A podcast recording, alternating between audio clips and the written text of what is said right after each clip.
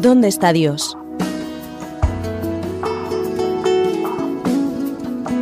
Esa es la pregunta que miles de personas se hacen alrededor del mundo cuando contemplan el dolor y el sufrimiento que reinan en la sociedad.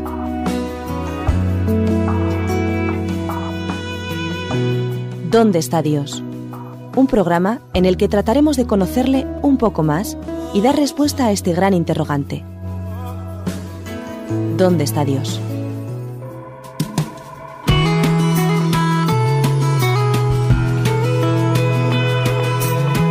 Hola, bienvenidos a todos. Es un placer recibiros en un nuevo programa de ¿Dónde está Dios? Yo soy Rubén Guzmán y estoy con Jonathan Contero. ¿Cómo estás? Hola, ¿qué tal, Rubén?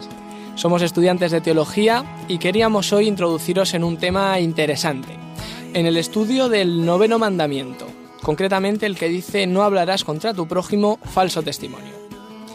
Bueno, Jonathan, ¿qué podríamos decir sobre este tema? Se puede decir muchísimas, pero que muchísimas cosas. Yo creo que la primera es qué es la mentira en sí. Es decir, ¿cómo podríamos definir la mentira, no? Sí. Bueno, pues la verdad es que la mentira afecta a muchos ámbitos, a muchos. No solamente tiene que ver con lo que decimos, sino que también tiene que ver con lo que no decimos y también y sobre todo con cómo nos comportamos. Por ejemplo, Jonathan, si yo te digo cómo podemos decir una mentira, ¿tú qué me dirías? Pues, por ejemplo, eres guapo. Por ejemplo, ¿no? Muchas gracias. Mentira. Es decir, faltando a la verdad, ¿no? Claro. Te lo agradezco mucho, ¿eh? lo tendré en cuenta. Es, es- es- es verdad, es verdad. Bien, es decir, que de una manera positiva, ¿verdad? Hablando, es cuando faltamos a la verdad que estamos mintiendo. Pero claro, también podríamos hacerlo de una manera negativa. Y en ese caso, ¿qué tendríamos que hacer para mentir? Hombre, como tú has dicho, en un momento, por ejemplo, que yo esté ocultando una verdad, Sí, a veces no es ir en contra de la verdad, sino simplemente ocultarla, ya es mentir. claro, O cuando tú confías en otra persona, traicionas, o sea, cuando esa persona confía en ti, tú le traicionas a esa persona, estás traicionando la apariencia que tú le has dado a esa persona. Tú a lo mejor le has dado una apariencia de amistad, sí. de hacer cosas por, por esa persona, y en un momento dado traicionas esa, esa amistad, esa confianza. Estás mintiendo porque le has, le has dado una imagen que no eres. Es decir, que tú también me, me quieres decir o nos quieres decir que mentir puede ser una actitud, ¿verdad? Desde mi punto de vista, sí. Es decir, un- una falta de compromiso, una falta de amor hacia alguien, ¿verdad? Sí. Claro, nos podemos dar cuenta de que mentir es un comportamiento súper amplio, es decir, desde lo que decimos que no es verdad, desde lo de- que ocultamos, que en cierto modo afecta a los demás, porque no podemos decir todo lo que conocemos, pero sí cuando tenemos un conocimiento de algún elemento específico que necesitaríamos comunicar y al no hacerlo, en ese caso mentiríamos, y luego lo que dices tú, que es en cierto modo pues traicionar, ¿verdad? Claro, porque es que yo, mira, hay gente que, que entiende este, este mandamiento, lo vuelvo a repetir, no hablarás contra tu prójimo falso testimonio. Ujú, Hay gente que cree que con no decir mentiras sobre, por ejemplo, yo no, con que no diga mentiras sobre ti, ya estoy libre de ese pecado. Sí, O, de- o estoy libre de, de no cumplir ese mandamiento. sí, Pues volviendo a lo de antes, yo creo que no, no, sinceramente no, porque no basta con eso, porque hablar falso testimonio contra tu prójimo no es solo hablar una cosa que no es de él, sí, sino a lo mejor, eh, es lo que he dicho, eh, yo confío en ti, tú Sí. confías en mí, sí, pero en un determinado momento yo te estoy criticando a la espalda. claro.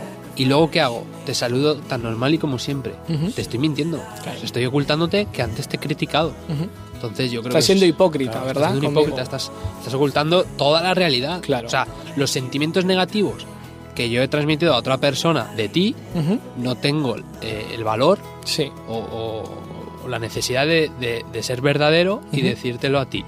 Y utilizo otra persona porque no soy capaz de enfrentarme a ti o, o de hablarlo contigo.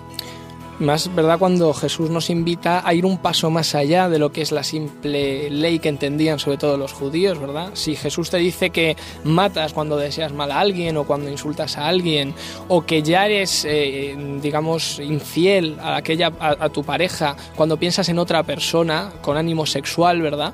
Evidentemente también puedes mentir pues por omisión o puedes mentir con tu comportamiento, es decir, siendo falso, siendo hipócrita, que por otra parte es uno de los de- o de las grandes críticas que hizo el propio Jesús cuando vino a este mundo, ¿verdad? Y que vino a recaer sobre los fariseos, personas que vivían con falsedad, aparentando algo que realmente no eran. Mm. Bueno, esto nos podría llevar un poco a, a lo que es el- la llamada mentira piadosa, ¿verdad? O mentira blanca, que también se da mucho en nuestra sociedad. Muchas veces justificamos nuestros comportamientos, nuestras mentiras, diciendo que, bueno, que, que esta mentira es piadosa, si no hago daño a, esta persona a la que tanto quiero y le dejo de revelar una verdad que quizás sea importante para ella. ¿Tú qué crees? Yo creo que hay temas que son bastante complicados de, de tratar. Eh, yo soy de la opinión que la Biblia tiene todas las respuestas, pero nosotros no somos capaces de interpretar todas las respuestas. Sí. Y hay cosas que yo no puedo de- decir si son o no son. Por ejemplo, una mentira piadosa, eh, Papá Noel, Sí, Reyes Magos, etcétera. sí. Eh, decirle a un niño que existen los Reyes Magos, que existe Papá Noel, etcétera, toda la parafernalia de la Navidad, Sí, para mantenerle viva la ilusión de la Navidad, de, de transmitirle los valores de, de que la familia esté unida, de, de felicidad, de amor. Eh, tú le estás mintiendo a ese niño, Papá Noel no existe, vamos. Y los Reyes Magos tampoco yo existen. soy más de los Reyes Magos. Existieron, aquí Sí. a españoles. Sí, sí, sí. Existieron, pero, pero ya no existen. Ya son seres humanos que ya fallecieron. Sí, bueno, efectivamente, así es. Entonces, eh, tú a ese niño le estás, le estás engañando. Es una mentira ya no piadosa, es una mentira para mantenerlo feliz. Ujú. ¿Qué pasa? Que ese niño cuando conforme se va haciendo mayor, pues tú llega a una determinada edad que crees que es conveniente ya, pues deja de tenerlo engañado. Claro. Pero en cierto modo también es el, método de aprendizaje que utilizamos con nuestros hijos. ¿no? no les podemos decir toda la verdad en un momento determinado, sino que progresivamente se la vamos revelando, igual que Dios hace con nosotros. ¿no? Eso no significa que Dios nos mienta. Lo que significa es que el di- Dios nos revela sus verdades y sus mensajes en la medida que nosotros los podemos ir comprendiendo, ¿no? En todo caso, escudar una mentira de carácter piadoso en este tipo de progreso, que es natural en el ser humano, yo creo que es, es conflictivo.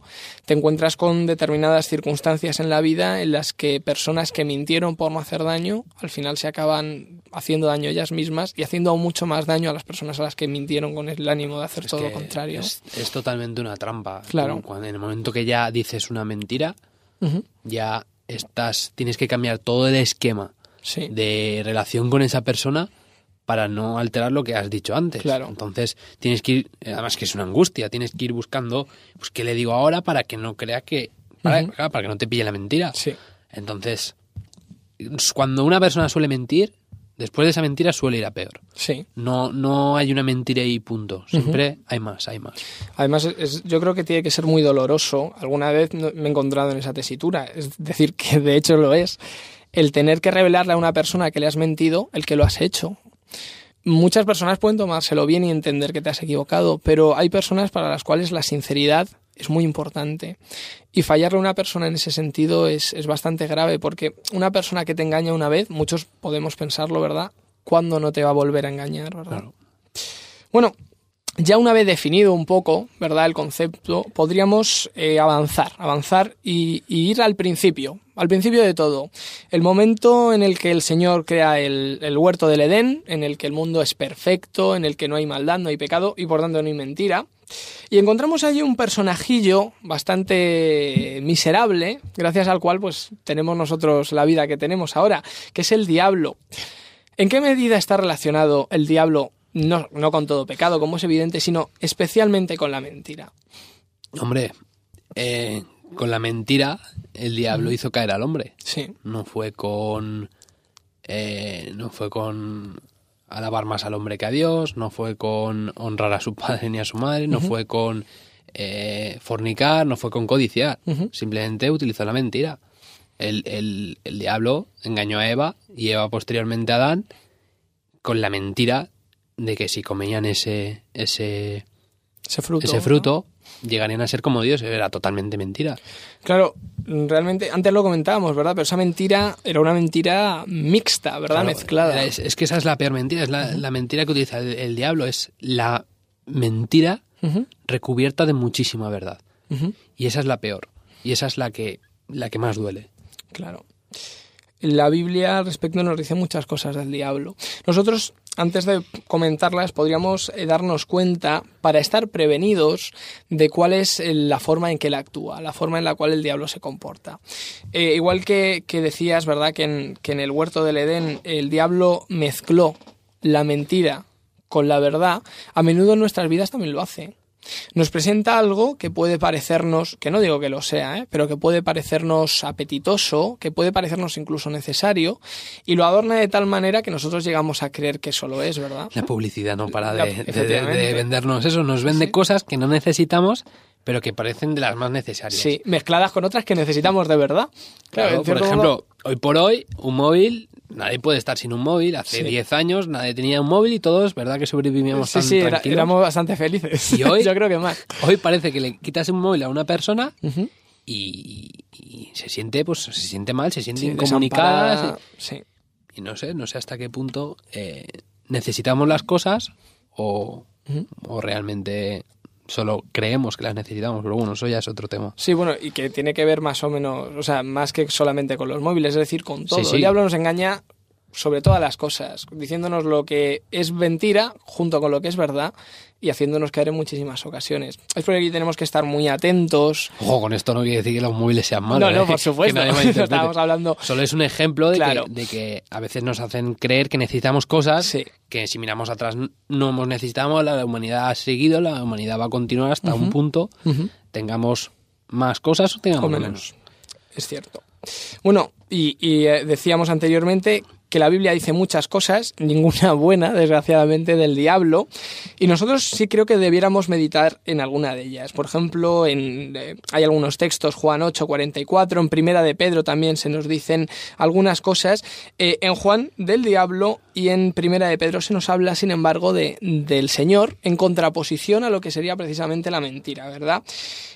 ¿Qué podemos identificar esencialmente del diablo, según estos textos? Hombre, según el primer texto de Juan, lo califica como el padre de la mentira.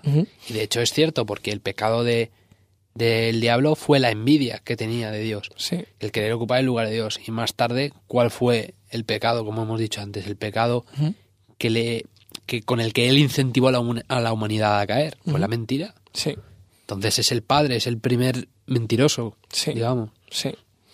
Esto puede llevarnos a un enfrentamiento entre el carácter del diablo, además, y el carácter de, de Dios mismo porque si bien es cierto que el, diablo es padre de mentira, Dios es todo lo contrario.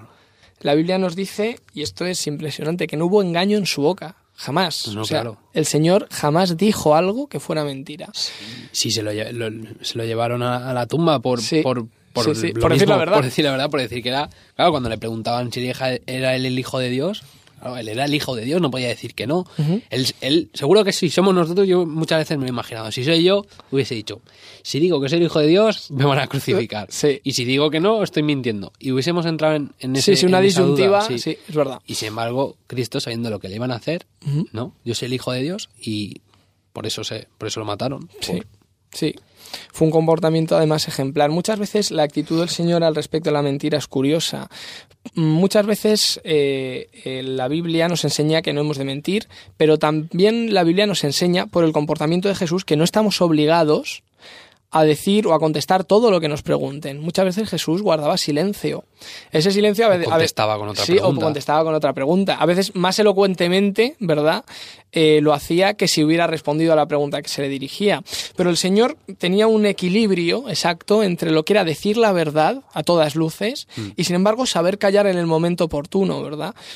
Eh, en ese aspecto, eh, bueno, evidentemente es totalmente contrapuesto al diablo, pero también totalmente contrapuesto a nosotros mismos. Sí, hombre, el, intentar imitar a, Jesús es, es, un motivo que nosotros debemos tener bien claro y, debemos conseguir llegar a ello. Sí. Pero la verdad, la actitud de Cristo muchas veces es fascinante. sí, sí. En algunos puntos de la Biblia, algunos acontecimientos, algunas conversaciones que él tuvo son increíbles. Nunca, yo creo que ningún ser humano hubiese pensado lo que él contestó, lo que él preguntó, por ejemplo, con el tema de la moneda del César. Al César lo que es del César y a Dios lo que es de Dios. O en una trampa evidente de fariseos para, de los fariseos para, para Te lo preguntan hacerle a ti, daño de cualquier manera. No sabrían ni qué decir, ¿verdad? Es, es, impresionante. Es un modelo para que nosotros podamos intentar hacer lo mismo que él, ¿verdad? eh, saber qué contestar y, y cómo contestarlo en cada momento concreto. Evidentemente, algo de esa naturaleza solo lo podemos conseguir cuando, pues cuando estamos en, en plena comunión con, con, Dios, tal como lo estaba Jesús, que es algo que debemos buscar. Y bueno, si no te importa, vamos a hacer un pequeño parón para continuar con este tema, porque bueno, es eh, el momento de introducir en, eh, en, el programa un poquito de música que nos sirva también pues para, para desoxidar nuestros cerebros. ¿Te parece? Muy bien. Muy bien.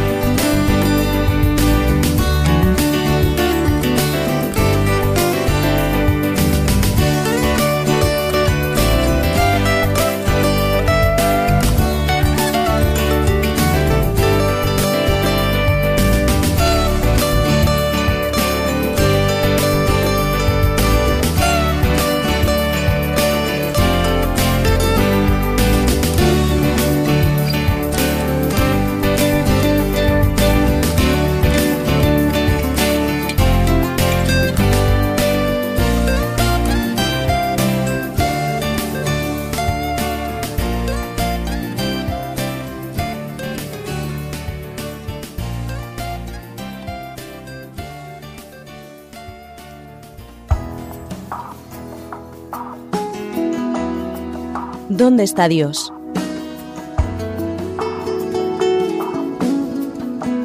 Esa es la pregunta que miles de personas se hacen alrededor del mundo cuando contemplan el dolor y el sufrimiento que reinan en la sociedad.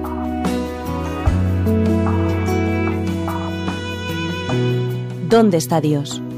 Un programa en el que trataremos de conocerle un poco más y dar respuesta a este gran interrogante. ¿Dónde está Dios? Bienvenidos de nuevo. Os recordamos, eh, estamos en el programa ¿Dónde está Dios?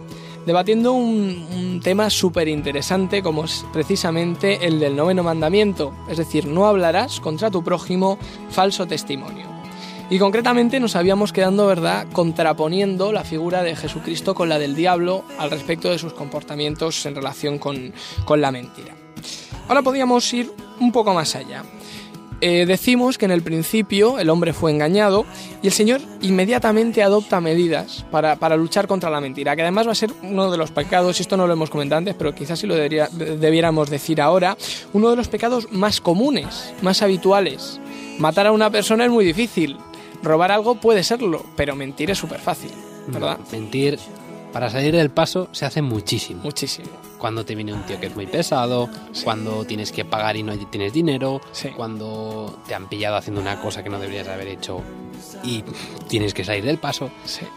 Para intentar quitarte el muerto de encima es muy fácil mentir y es un problema porque cuanto más mientes, más necesidad tienes de mentir, más te acostumbras, te crees tu propia mentira y ya vives en un mundo totalmente irreal. Uh -huh. Te creas un mundo a tu alrededor y ya continúas mintiendo, continúas mintiendo y siempre va peor. Yo creo que la mentira es una actitud que va a más. Uh -huh. Ya no es ya no es simplemente un hecho, sino es una enfermedad, es una actitud que te lleva a más, a más, a más uh -huh. y caer. Necesitas mentir más porque has salido tres o cuatro veces del paso, te has sentido bien y acabas pues eh, utilizando la mentira para todo. Sí, es como lo que decías antes sobre la crítica, ¿verdad? El hablar mal a las espaldas de alguien no sé si no criticarlo, eso es muy común. Son claro. los comportamientos más eso, comunes, eso es de la, de más la, habituales. De las peores cosas que tenemos los seres humanos. Sí, sí. Y, y, yo creo que a veces está innato en nosotros. A veces hasta parece que tenemos la necesidad de, de criticar. Sí, verdad, cuando se junta un grupo de amigos, ¿verdad? Parece que, que, se juntan para criticar a los que no han venido. Y lo típico, no, no, si yo no estoy criticando, solo sí, estoy sí, diciendo la verdad. Yo, de... yo, yo, les quiero mucho, pero mira, tengo que decirte de Fulanito, ¿verdad? es muy buen tío. Sí, sí, sí. Le quiero mucho, pero es que, mira, es que es así y es que es así. Pero luego no se lo dirías a la cara. Claro, La verdad es que es, la legislación, por tanto, de, Moisés, ¿verdad? Como decíamos al principio, es una de las medidas que el Señor adopta para luchar contra todas estas cosas. Eh, ¿Qué nos dice la Biblia al respecto de, de, la aplicación de la ley de Dios con respecto a la mentira? Hombre, la Biblia eh, tiene algunos textos eh, y sobre todo lo que nos muestra es la aplicación de la ley del talión. Sí, es verdad, curiosamente así es. Que eso seguramente que tú lo explicarás mejor, que tienes conocimiento en el tema. Bueno, eh, realmente el tema es bastante extenso. El Señor aplica la ley del talión eh, en cuanto a lo que sería el ojo por ojo y el diente por diente, pero esta es una medida proporcional. Muchas veces creemos que la ley del talión es una medida excesiva, pero si nosotros atendemos a las distintas leyes del mundo de Moisés o que le tocó vivir a Moisés, todas ellas son desproporcionadas. Los diferentes códigos aplican castigos brutales ante la muerte de una determinada persona podrían ser eh, sacrificados no solamente el autor de la muerte, sino toda su familia, ¿verdad? El Señor aplica una medida que es proporcional en este caso, es decir, eh, el que mata debe morir, pero no más, nunca más que él y además nunca más que eso, ¿verdad? Eh, en cuanto a la, mentira, las escrituras nos dicen sobre todo que aquel que comparece a juicio, y, y, hace un falso testimonio, comete un falso testimonio, debe ser tratado en la misma medida que él quería tratar a los demás, es decir, con la intencionalidad con que él pretendía hacer daño. Es decir, nos, nos damos cuenta, y esto es, es, bastante impresionante, y no importa un poco que salgamos del tema para volver luego a él, cómo la ley de Dios ya refleja algunos de los elementos fundamentales de lo que luego van a ser los ordenamientos jurídicos del mundo actual, ¿verdad? Sí en este caso pues viene a castigar la, el falso testimonio que es, una de, es uno de los eh, delitos pues eh, no podemos decir no sé si más comunes pero sí bastante comunes dentro de lo que es el ámbito judicial. Evidentemente esto hace, hace, efecto en el falso testimonio pero el señor ya mucho antes nos ha dicho verdad en, en el éxodo en éxodo 20 que no mentirás que no dirás falso testimonio en general. Sí. claro podemos darle, por tanto, mucha importancia al hecho que es, eh, al hecho muchas veces que parece sencillo de decir algo que es contrario a lo que pensamos. Eh, y sobre todo podríamos preguntarnos si es posible que Dios tenga en cuenta algo tan insignificante como es mentir, ¿verdad? No, no tiene la misma entidad mentir que, que matar, ¿vale? o así lo parece. Pero eso, eso, es un problema que tenemos, que tenemos en la sociedad humana. Uh -huh. No sé por qué, pero pues, probablemente desde la antigüedad se ha ido ha ido madurando la idea de que hay cosas más graves que otras. Uh -huh. Pues criticar y mentir, pues eh, no importa demasiado. Uh -huh. Sin embargo, matar o, o robar sí. sí. que está, está visto mal desde uh -huh. el punto de vista de, pues, de la sociedad humana sí. civilizada. y hasta dentro de, pues, de las religiones, pues a veces está mal, pues también peor visto, de lo que más peor visto es, es, es pues el acostarte con otra persona sin, sin estar en el matrimonio.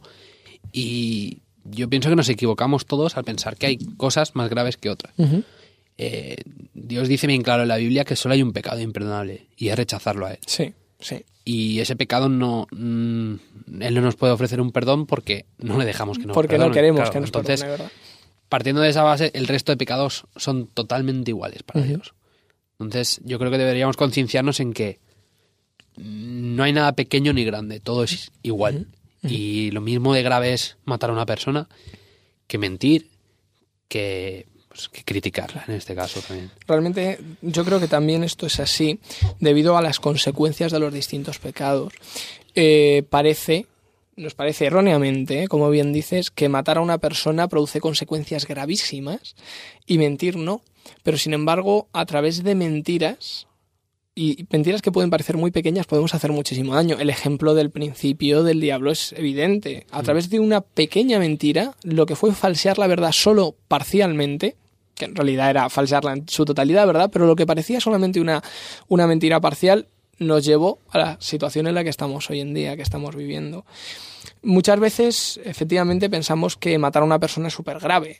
Y sin embargo, y ahí no estoy de acuerdo contigo. Mira, adulterar, por ejemplo, es un pecado que, que en la actualidad ni siquiera se reconoce en las legislaciones. No, he ¿no? dicho dentro de, dentro de las iglesias, dentro de las religiones. Ah, bueno, eso sí. no dentro, sí de- verdad. dentro de la sociedad el matar Sí, y robar sí, y dentro de las religiones matar y robar también obviamente Claro. pero así en comparación con lo que la sociedad Sí, ve bien son pues, lo que más se escandaliza. ¿no? lo que más Sí, escandaliza, sí, escandaliza es, es, pues eh, cometer el adulterio Sí, y es sin verdad. embargo es igual que mentir en esta gradación, ¿verdad? Sin embargo, nosotros no deberíamos confiar porque para Dios es lo mismo faltar en un pecado que faltar en todos.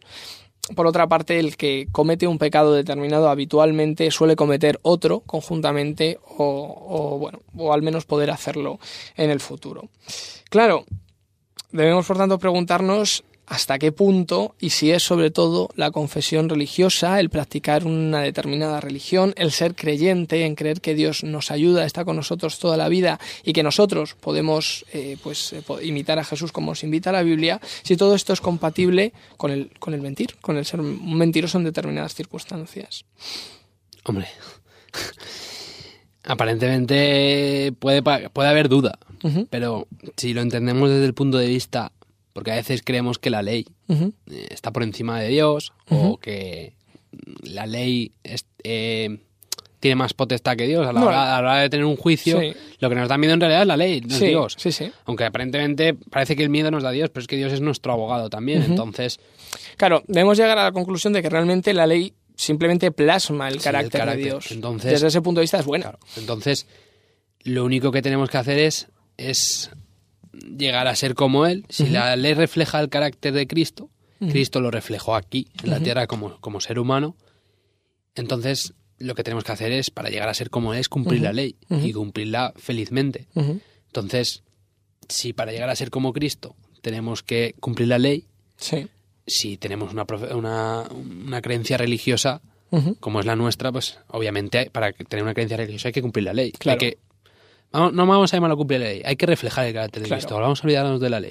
Para, para ser un, un creyente tienes que reflejar a Cristo. Para reflejar a Cristo no puedes tener mentiras. O sea, es una es- la batalla de todos los Claro, tiempos. Satanás claro. contra Dios, Sí. eh, la mentira contra, contra la verdad, eh, el, el pecado contra, contra la perfección. Entonces, yo creo que son incompatibles totalmente. Además, eh, si te parece, hay algunos textos eh, que me parece que deberíamos comentar. No tanto leyéndolos literalmente, sino simplemente comentando su significado, invitando a nuestros oyentes, eso sí, a buscarlos en las escrituras y a, poder pues, sacar un mensaje positivo de los mismos. Mira, sacudimos, por ejemplo, al libro de Primera de Juan, en, en el capítulo 1 y el versículo 6, nos dice que, que andamos en tinieblas cuando no practicamos la verdad que conocemos, ¿verdad? Y andar en tinieblas realmente implica andar engañados, ¿verdad? Andar en un camino que no conocemos. La tiniebla está siempre opuesta en las Biblias a, a la luz y la luz procede de Cristo. Cuando, cuando no reflejamos esa luz, estamos siendo tinieblas para nosotros mismos, en primer lugar engañándonos y muchas veces además engañando a los demás. Por ejemplo, también encontraríamos otro texto también en Primera de Juan, en este caso en el capítulo 4 y en el versículo 20, que nos dice, y esto es bastante curioso y tiene que ver con, con algunas cosas que hemos ya comentado, sobre todo que has comentado tú, que cuando amamos o decimos que amamos a Dios, pero sin embargo aborrecemos a nuestros hermanos, también estamos mintiendo, ¿verdad? Claro. ¿De qué manera global? Por tanto, entiende Dios la, la mentira y el cumplimiento de su palabra, ¿verdad? Claro, o sea, él engloba a toda la humanidad. En el momento que tú dices que amas a Dios, si Dios te está diciendo que ames a tu prójimo como a ti mismo, ya estás eh, traicionando la confianza de Dios. Antes hablábamos de traici- traicionar la confianza de, de un amigo. Sí. Si tú, esto es lo mismo, si tú vas a Dios y dices, Señor, yo te quiero, yo quiero reflejarte, quiero ser como tú, quiero, Ujú. quiero ser un ejemplo para los demás, Ujú. pero luego no eres capaz de amar a un hermano, o amar a un, a un amigo, Sí. no estás reflejando a Cristo, estás, estás dándole una imagen a Dios que no eres. Ujú. Entonces, y Dios no es tonto. O sea, si un amigo no es tonto, Dios que lo sabe todo menos. Claro. Y te va a pillar. Entonces, también es mentir, es, es estar dando una imagen que, que no es. Mira, eh, hay una, quizá yo creo que la más importante de las mentiras, además y según lo que nos dicen las escrituras, sería eh, el adorar, el dar, el dar culto a, ídolos, a figuras, a imágenes que no son el propio Dios. Y, son, y es una mentira grande por, por dos cosas. En primer lugar, porque eh, nos engañamos a nosotros mismos. Nos engañamos a nosotros mismos adorando algo que no es divino, algo que realmente eh, hemos hecho nosotros mismos. Y esto es muy curioso, ¿verdad? Cuando vemos ciertas confesiones que adoran a trozos de madera que ellos mismos han, han hecho con sus manos. El segundo punto, y quizá es el más interesante, es que no, no hay más de un Dios, es que solo hay un Dios. Y adorando a cualquier cosa, cualquier imagen o cualquier persona fuera de ese Dios, estamos engañándonos también, ¿verdad? Y es, es un tema curioso cómo la mentira puede afectarnos en los elementos más diversos de nuestra vida y en las cosas aún más pequeñas.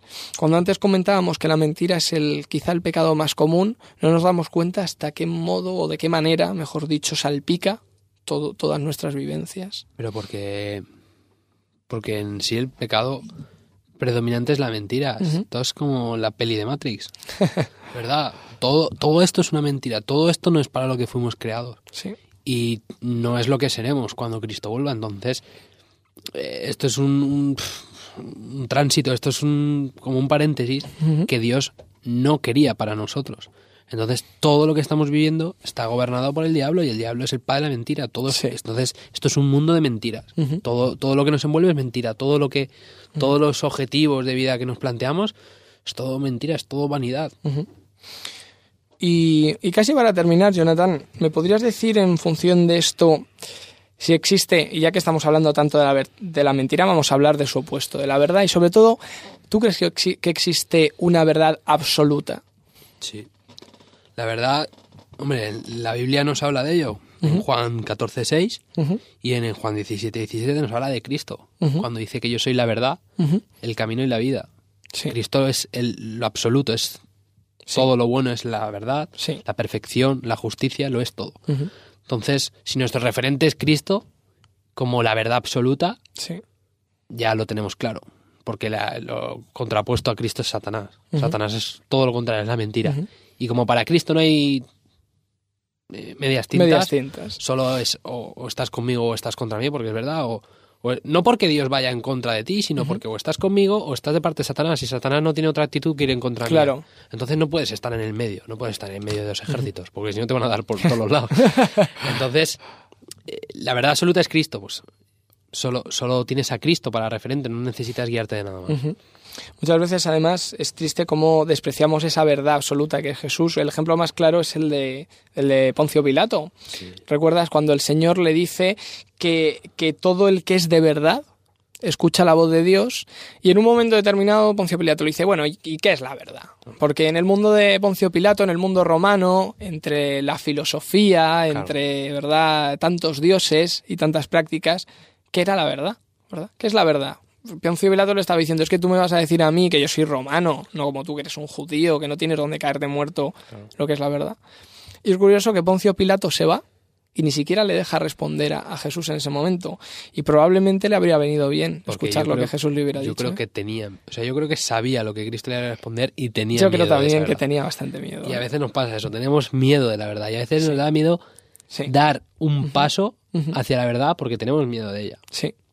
Sí, tenemos miedo sobre todo de abandonar lo que somos en pos de otra cosa que, que probablemente no queramos ser, pero que sí debiéramos. Y que no sabemos que si nos convirtiéramos en eso tan positivo que el Señor quiere que seamos, seríamos más felices. Por ejemplo, en esta película, en Matrix, que hemos comentado antes, Sí. en el momento que se le ofrece la pastilla azul, Sí, es, una de- famosa escena, sí, ¿verdad? la de de la película. si te tomas la pastilla azul vas a saber todo lo que pasa aquí y si te tomas la pastilla roja te vas a levantar como si nada, hubi- nada hubiese pasado. Ujú. Ahí refleja muy bien la duda que tiene el ser humano cada vez que decide escoger entre lo que es verdad, salirse de- del punto de vista que tenemos aquí como seres humanos, enfocarlo desde más arriba y ver el mundo como es en sí. Ver la historia de la humanidad desde mucho más atrás que lo que la vemos desde, desde la Tierra. Lo cual puede ser muy patético muchas veces para nosotros Sí. porque nos damos cuenta de, de hasta qué punto somos Pequeños, malos y pequeñi- pequeñitos. Y pequeñitos. Bueno, finalmente solamente podríamos eh, comentar algún consejo que pudiéramos dar a nuestros amigos, a nuestros conocidos, pues eh, para guardar el, el noveno mandamiento y para, en definitiva, aprender a no mentir, aprender a ser siempre sinceros y honestos, que yo creo que es una de las cosas más hermosas que podemos ser los seres humanos. Todos, al final, aunque seamos grandes mentirosos, admiramos a aquellas personas que tienen el valor de decir la verdad, yo creo. Así que bueno, ¿qué podríamos en ese caso decir? Hombre, mm, Salomón, que fue uno de los más sabios que, que la Biblia habla, pidió sabiduría a Dios y, y Dios se la concedió. En Proverbios 23.3 te dice que compres la verdad y no la vendas.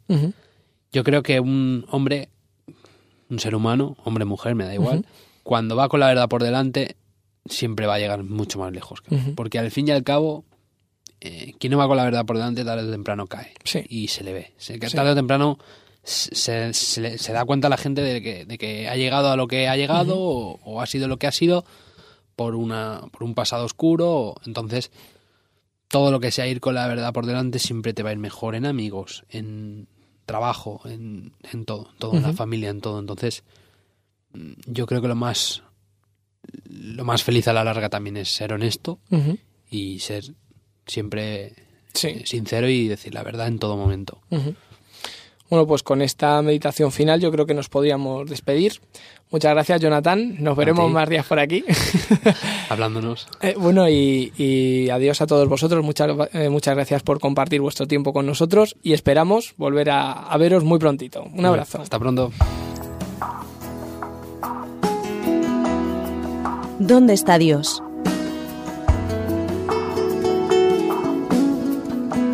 Esa es la pregunta que miles de personas se hacen alrededor del mundo cuando contemplan el dolor y el sufrimiento que reinan en la sociedad.